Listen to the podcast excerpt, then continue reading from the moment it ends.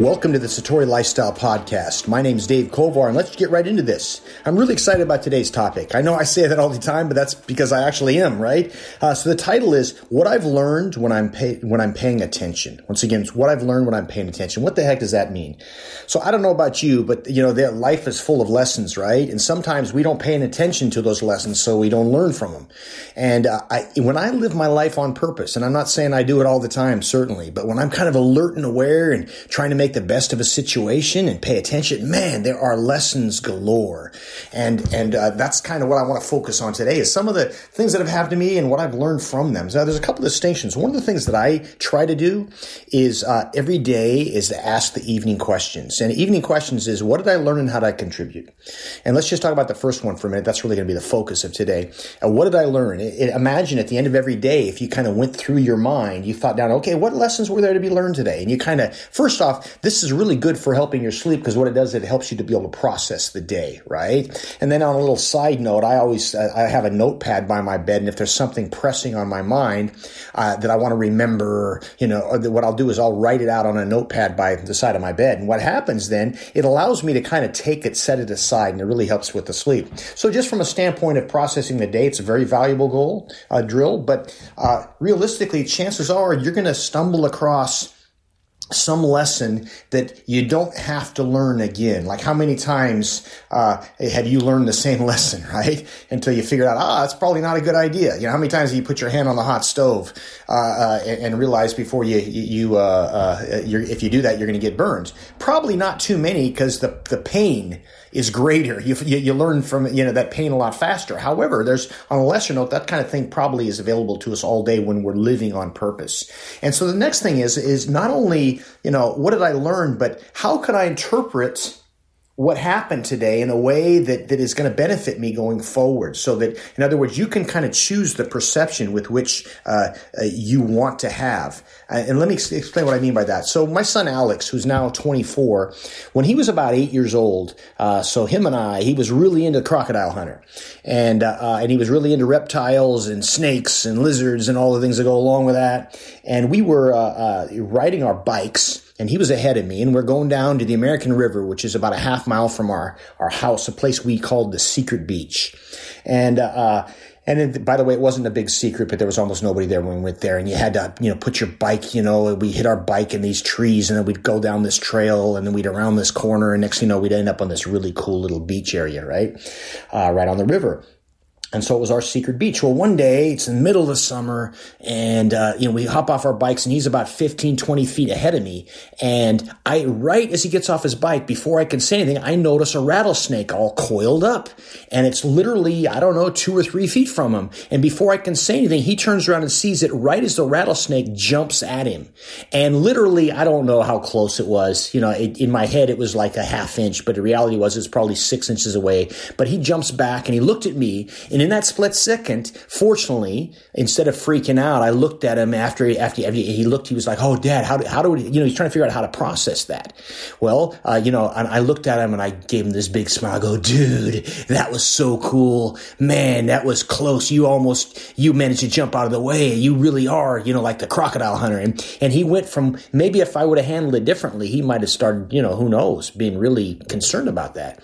And, uh, he, he the lesson, how he interpreted that could have been, I'm never going outside again, or I'm never riding my bike again because I'm worried about snakes, right? Of course, that wouldn't be very powerful, right? So fast forward, you know, 15, 18 years, literally about two or three weeks ago, he was working, he does environmental restoration, and he was on this big project somewhere in the Bay Area, and they were uh, refitting this, uh, uh, uh this, this golf course that it was now defunct back to make it look like nature, right? Again, that's what his company does. And, and, and so anyway, in the process, he and his partner are, are opening up some, uh, some uh, uh, what pipe and pulling something out, and what do you know is it, without paying attention, his partner, guy he's working with, pulls it out, you know, puts his hand in and gets bit by a rattler. Now I don't know about you, but I actually don't know anybody that's ever been bit by a rattler. Right? You hear about it, and especially I live in California and I see rattlesnakes all the time when I'm down by the river. And but however, I've never known anybody to get bit by rattle. Well, what do you know? So, you know, he asked a, a massive to do. Of course, he, that this happened a while back and he's, he, he, was in the hospital for a few days. And, and because it happens so rarely that, that people didn't know how to process it very well. So anyway, long story short, the guy's going to be okay. Everything's going to be fine. But so Alex came back and he, here's kind of the follow up lesson. Now, uh, he can choose to interpret it like I am never, ever going to do anything physical again because he, he, I've had two close encounters with the rattlesnakes or man, I need to really be alert and aware. And of course, that's that's wisdom that comes through experience. And my guess is, is between those two experiences, you know, he is not a, uh, he's got a healthy fear of snakes, which is smart, by the way, but not so fearful that he's not going to take action, right? So anyway, uh, that, that would be a classic way that we all learn from experience. Now, but, but when, uh, sometimes it's, it's hard to interpret an experience. And, and one of the things that I think, uh, uh, you could do is, uh, if you can on purpose, when you're living on purpose, you can filter an experience to serve you if you look at it through the right lens. And I want to say something before I go through some examples of this, but one of the things is I, I think I know some people in my life that are live in black and white, meaning this is good, that's bad. Uh, everything is really clear. That's a yes, that's a no, and they don't have. They're not searching for answers, right? They've got everything figured out, and and and uh, I mean that a bit sarcastically because most of the time when people think they've got it figured out, they really don't have it figured out. That means that they're not growing, right? And I think it's important to understand if you are ever confused, confusion is an important state of learning. It means your um, your mind is open and receptive to input. Being confused is a good thing, right? That means you're searching for your answers, you're expanding, and and that so much of life it's not black and white; it's in shades of gray, right? And and so with that, that what that allows us to do is be able to kind of when things happen you know, choose how you want to interpret those. Because if you do that, that really can help, you know, shape your mindsets, which of course we've talked about, uh, in, in, prior podcasts. So I want to, I want to share with you a half dozen stories and some of the lessons that I've learned from these. And then I would challenge you at the end just to kind of, you know, go back through your mind and think of your life stories and what lessons have you learned. And then to decide going forward on purpose that you are going to try to interpret things as they happen in a way with which you learn lessons that you can benefit from. So the first one, one. I want to talk about. And, and the lesson here is really the importance of being empathetic and putting yourself in, in someone else's shoes. Uh, I'll never forget this. This was, this happened probably 20 years ago. And, uh, it was, uh, I, I, believe it was Christmas Eve. And I'm that guy. Some of you people maybe are really good at shopping and you do it way in advance. I'm that last minute guy. And by the way, fortunately, my lovely wife loves to, uh, she loves to, you know, to, to shop and do things for people. And, and so in our family, usually, often times when it comes to uh, Christmas, the only person I really have to get something for is my wife, right? Uh, I can do it for other people, but but usually she just takes such pleasure in it uh, that I kind of you know let her take the lead in that department. Well, anyway, so clearly it's I realize that I haven't gotten much from my wife, so I go to this really really classy store to get some last minute gift. This classy store was a Rite Aid right? I'm being a little facetious here, of course. And anyway, so it's I'm in a rush, and everybody else is too. And and all of a sudden, I get in this line, and there's only one person working the counter, and that line must have been 15 people long. And I'm in a hurry and everybody else is. And so I'm standing there in line and you can almost sense this, this ooze, this negative ooze of uh, uh aura of negativity, I should call it, going towards this this this person that's that's checking everybody out, the cashier, right? And you can just feel it, right? That there everybody's going, you know, what's going on here? And I know at one point she's doing her best, right? But I'm I'm I'm irritated as well. And so I managed to be able to. She looks up for a second to look at the line. I managed to be able to lock eyes with her for a second, so that I can let her know my disgust in having to wait, how important I am, and how how how I shouldn't have to wait in this line. And in that split second, man, it just hit me. Pow! I just felt this gal that was doing her best just to get through the day. And all of a sudden it occurred to me, here's this gal. She's not probably getting paid a fortune, high stress job, no appreciation, uh, you know, on a holiday, you know, sacrificing her holiday, you know, to take care of last minute shoppers like myself that forgot to do the real, the good job earlier on. She's doing the best she can and she's getting grief for it. And I, I quickly decided I don't want to be a part of this. I don't want to be a part of this. So I changed my focus. And as I got up to, when it was my turn in line, she kind of looked up at me like, okay, okay, you going to say something else? You know, like the look you met? And instead, I, I jokingly said, you know, I want to let you know I, I, I, I'm holding you responsible for all the traffic out there as well.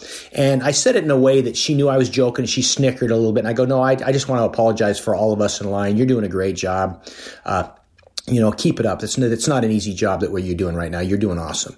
And she, uh, and she kind of smiled. And as I was walking out the door, I couldn't help but there's a couple behind me kind of looked back and she looked over at me and she mouthed a thank you to me, right? And I don't know, man, I got to think that. Now, I don't always do this, but in this particular moment, that I gave her back her joy for at least a little while. I'd like to think I did that, right?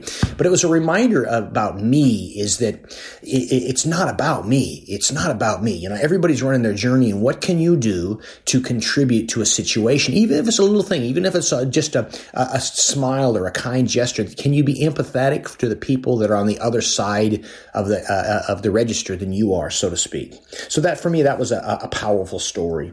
So, Another one I want to talk about, and this was more about the importance of first impressions. And there's so many applications of, of this. Okay.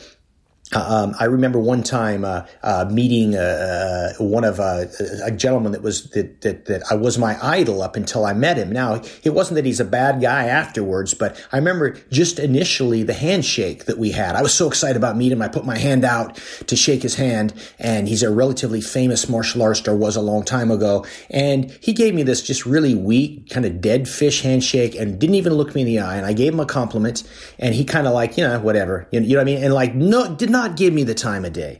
And it was, it was a reminder of, you know, in an instant, here's a guy that I'd idolized for a long time that, you know, it's like I, I, I, I was a whole different, I look at him completely different because of that one thing. Another example of first impressions and why it's so important, man, that we do our best job. And sometimes we're in control of it and sometimes we're not. Uh, but the more we, you can, you can, uh, put your best foot forward, the more it's going to serve you. So, I've mentioned before, I live uh, by this amazing uh, uh, uh, park and golf course, and, and, and there's this cool trail that I run frequently. And a uh, couple years back, it's um, it's a, a, it's probably eight o'clock on a Sunday morning, and I'm I'm uh, uh, I'm running. I'm at the tail end of this, and up ahead of me, coming the opposite direction from me, I see this lady. She's uh, she's quite fit, uh, uh, uh, attractive lady that's also running the opposite direction, and and so as she's running, of course, I'm like going you know along, and we pass each other uh, and I'm, by this time, standing in my workout, I'm huffing and puffing, I'm breathing hard. And right directly as we pass each other, there is this big pile of horse manure right next to us. So I exhale, and right as I'm going past her, I take a deep breath in, and what do you know? Okay, I get this big, deep, fresh breath of horse manure. Now, uh, why do I share that story? So I've seen that gal on the bike trail, excuse me, on the on the running trail. I don't know a dozen times since then at least. And every time I see her, guess what I think of? Horse poop. Now, by the way, guess what? She probably thinks of me every time she sees me, right? So sometimes it can be something that's completely out of our control. So the point on this is, that, man, what can you do to make sure that you control your environment, especially in a, in a business setting to where you give the very first impression possible. So make sure that the, metaphorically speaking, there's no horse poop around when you're going to meet somebody for the first time, right? Because that can really last a long ways. Uh, um, so next one that I, I want to share with you, and, and this is a story, this is really about not es- underestimating human potential. And I've learned this story so many times from so many different people, but this one really just kind of jumps out in mind at me. And this is especially targeted towards, towards teachers, towards your students, or parents towards your kids or coaches. You get the idea. Is a lot of times we will take a look at someone and we'll very quickly assess them. They can do it. This guy can't right? And just kind of have that belief. But but how often you can be wrong when you do that. So there, there's a story that, about how apparently this study's been done several ways, several different, uh, different, uh, in different ways by several different groups. But basically, the study goes like this: beginning of the school year, uh, the the teacher is brought into the principal's office and said, "Congratulations, teacher! Uh, we we have done a bunch of tests last year, and we have determined that you are the best teacher in the school. Don't ask us how we figured it out. We just did some random tests, and you're clearly the best teacher in the school, and we are going to reward you by giving you the best students in the school."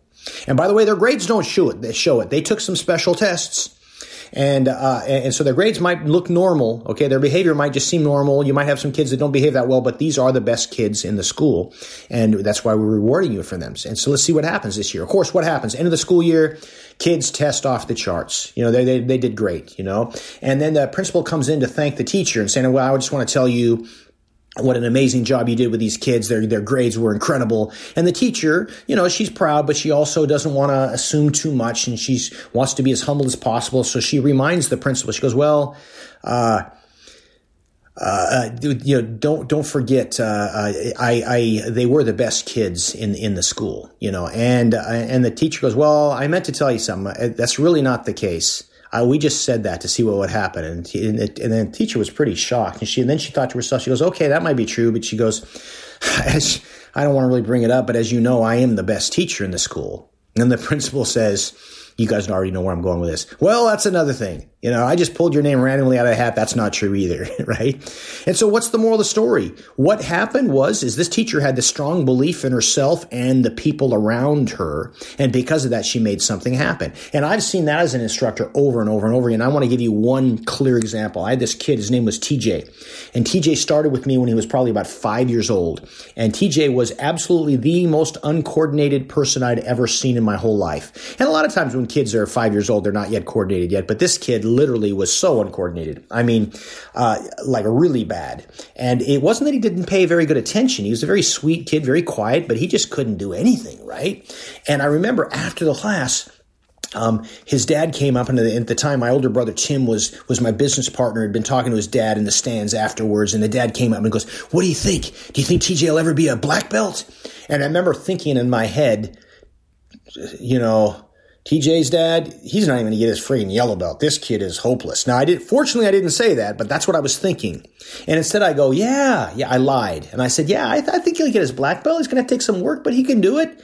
And I remember after the dad, the dad shook my hand and said, oh, thank you. That's great. And they took off. And I remember that night I felt friggin' nauseous. I felt nauseous because I felt like I had, I had, I'd sold out, right? And I go to my brother, I go, bro, I just did not feel good about what I said. There's no way that guy's gonna get his black belt. And my brother Tim goes, hey, just give him the benefit of the doubt. Why don't you just make him a project and see what happens? Now you guys already know where I'm going with this story too. What happens? Five years later, six years later, it was a little longer than normal. Guess who tests for his junior black belt? TJ. And guess who was pretty good? He was actually ended up being an outstanding uh, uh, uh, student. And by the way, he reached out to me years later when he was in his late twenties just to say, "Hey, I want to let you know how amazing my experience with what it was with you as a as a child, and you know I'm in med school right now, and so much of what I've learned I learned from you on the mat, right?" And I got to think, had I not believed in his potential or at least faked it, who knows how his life not be different? Okay. And it's a reminder, man, that, that, that it's our job really is, is to not, not, uh, underestimate someone's potential, even if we don't see it at the first, first and foremost.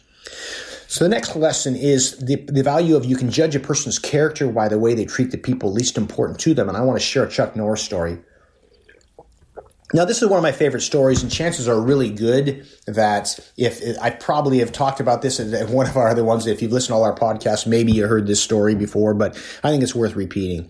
And uh, I've had the privilege of, of meeting Chuck Norris and hanging out with him about a half dozen times in my life. Sometimes it was just a, a brief handshake and conversation a couple times, and then I had a few meals with him. And uh, but one, the highlight of my Chuck Norris interaction was in in the early '90s when he was promoting his movie Sidekick kicks.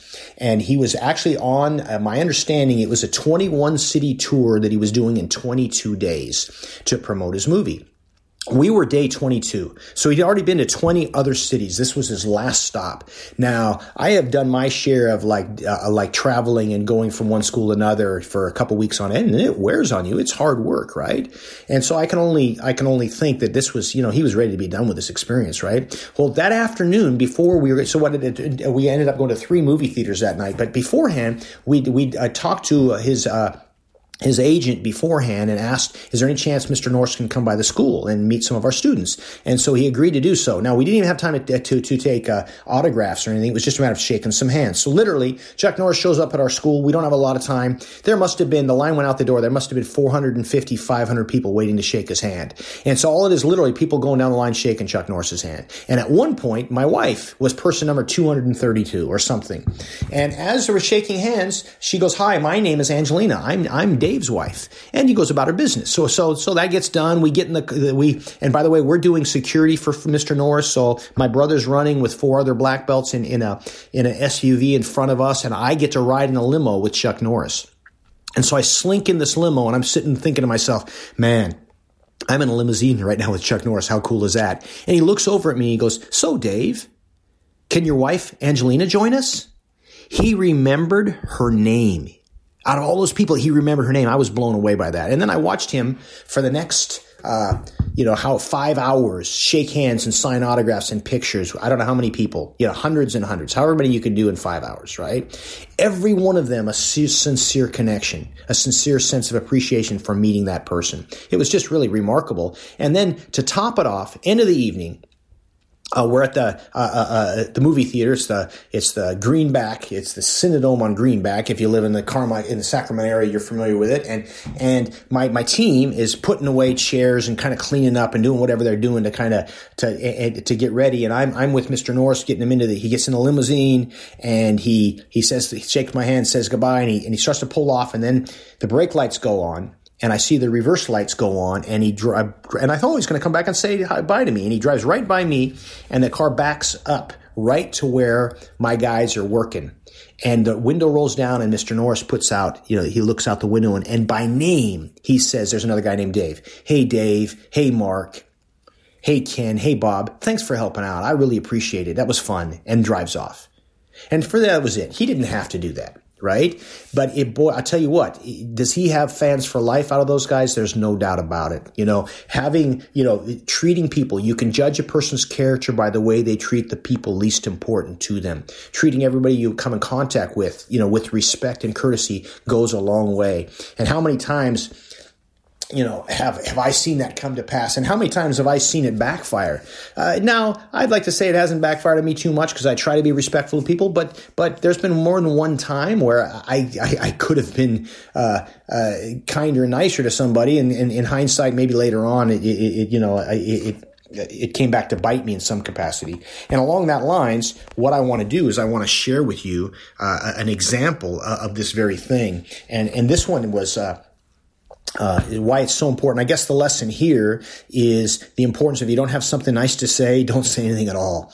So there was this gentleman that was one of my my classmates when I in the seventies at the martial arts school at Bruce Juchnik School uh, uh, a, a, million years ago, and I won't go go into his name. We'll call him we'll call him Fred just for fun. And anyway, so Fred was a good guy, man. You know, I, I was always uh, in my mind at least a little more skilled than him, and I, you know when we sparred, I would usually have my way with him, and I ended up moving into a full time professional martial arts uh, position, and and he it was kind of continued to be a hobbyist and train a little bit here and there. Well, years pass and uh, uh, um, I have a gentleman come in to do a, a, Filipino weaponry seminar, this master instructor. And what do you know? Fred shows up. He's been training with this guy for a long time, and it was great to see him. I like Fred. And we shake hands and everything. And by the way, I've been doing Filipino weaponry my whole life, and I'm pretty proficient. And so I'm, i really want to learn from this master instructor. And so what do you know? Uh, Fred's there as his assistant. And Fred spends all his time helping me. And it's friggin' killing me because I really don't want my fragile male ego. I really don't want Fred Fred helping me because I'm in my head, I'm thinking, I'm better than you, Fred. What are you doing helping me? Ah, you know, it's like I didn't want him, you know, I, I, wasn't allowing him and he was just trying to be helpful. So anyway, we go about the seminar. And by the way, Fred had some good points and some of the stuff that we're working on and the art was just different enough to where, yeah, I, I needed to listen to him. And anyway, so, uh, a week or two pass and I'm at another martial arts event and I kind of bring up the fact and I bring up by name, yeah, how about this guy, Fred? He was trying, I've been doing Filipino weaponry a lot longer than him and he's trying to give me pointers. How the nerve of him. I say something like that. I'm not proud of it, but that's what I'd said. Well, what do you know? Two weeks later, guess who walks into school on a, in a Tuesday afternoon? Fred walks in the door. And I go, hey, Fred, what are you doing? He goes, can I talk to you? And he's got this startled look. I, he goes, do I, did I do something to offend you? I go, what do you mean, Fred? He goes, you know, I was, he was in Idaho doing a seminar and somebody had said somehow the word got out that I'd talked bad about him, and I was only talking. It was just a few people, but eh, oh, I felt so bad. I apologized profusely, and uh, and uh, you know where everything's good. We, but here's the deal: you can't help sometimes what you think. there's going to be a time in your life when you're you, when you're you want to say something about somebody. By the way, every now and then, with the right circumstance, it might be okay to vent. But what I was doing, I was passing judgment, and I was doing it from my uh, standpoint of my ego, and I was wrong. And, and in the future, by the way, there's plenty of times when I've thought things, right? They fly, and I try to reframe them, but uh, you can't always control what you think, but you can control your actions. And, and I would, I would, the old phrase that we've all adage, if you don't have something nice to say, don't say anything at all. Man, I can't tell you how valuable that, that bit of um, advice is. And I would strongly encourage uh, it's a great reminder for me, and I'd strongly encourage you to to make it a point to do the same to, to, to the same thing. So I've got one more story, and I'll say, I'll share some other ones for for future episodes. Okay, and and this is one that I. And this is about really cultivating a belief that your best years are in front of you. And I've talked, uh, you know, I've talked about this topic a lot. I'm very passionate about it. But I want to tell you about Terry Poxon. And I know for a fact, if you've listened to every podcast, you've heard about Terry Poxon, but I want to share with, in case you haven't, there the, the, the, story with her and her profound words one afternoon a long time ago. So Terry Poxon trained with me for 20 years, and she, about 10 years into her training, she was diagnosed with multiple sclerosis, and she continued to train for about another 10 years, and she, as her body deteriorated, and she was uh, amazing. She was amazing. As her body, her physical skills became more limited, her mind opened up. She was the most positive person. And she also was like a model patient. She would actually mentor other people with, with multiple sclerosis because of her energy and, and her attitude and everything was so contagious that she really helped out a lot of the people dealing with the same thing. But any one time, about five years into her diagnosis, she's having a harder time moving. After a particular hard early morning workout, uh, she was done with class and she was like having kind of over in the corner, having a hard time, almost like a mild seizure, having a hard time moving, get up. And man, I felt so bad. I, I went up to her and I, I said something. Uh, I said, Terry, is there anything you can do to make it better? And I'll never forget what she said. It's one of the most profound things I've ever heard. And, and I, and I hear it, her say it in my head every day. And is, I know I can make it better because I can make it worse. Let me say that again. I know I can make it better because I can make it worse. Now, what does that mean to you and I? Well, sometimes you wonder, oh, I don't know if I can do anything to make my health better. Well, can you make it worse? The answer is yes. Well, you can't just have it one way. If you can make something worse, it's the it, then the, the yin yang concept. You, you, know, what goes up must come down. What, what goes down is going to come up. Is that that means you can make it better. So if you're looking at your health, your business, your relationships, if there's anything you can do to make it worse, that means that you can make it better if you take the right actions. And I would challenge you um, to cultivate the belief that your best years are still in front of you if you take the right action.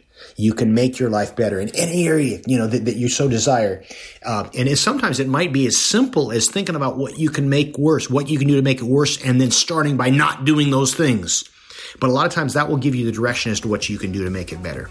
So I appreciate you tuning in. And uh, on the next podcast, we'll pick up where we left off. Uh, uh but uh, uh, in the meantime, enjoy your life to its fullest and take care. Thanks for being here. Bye bye.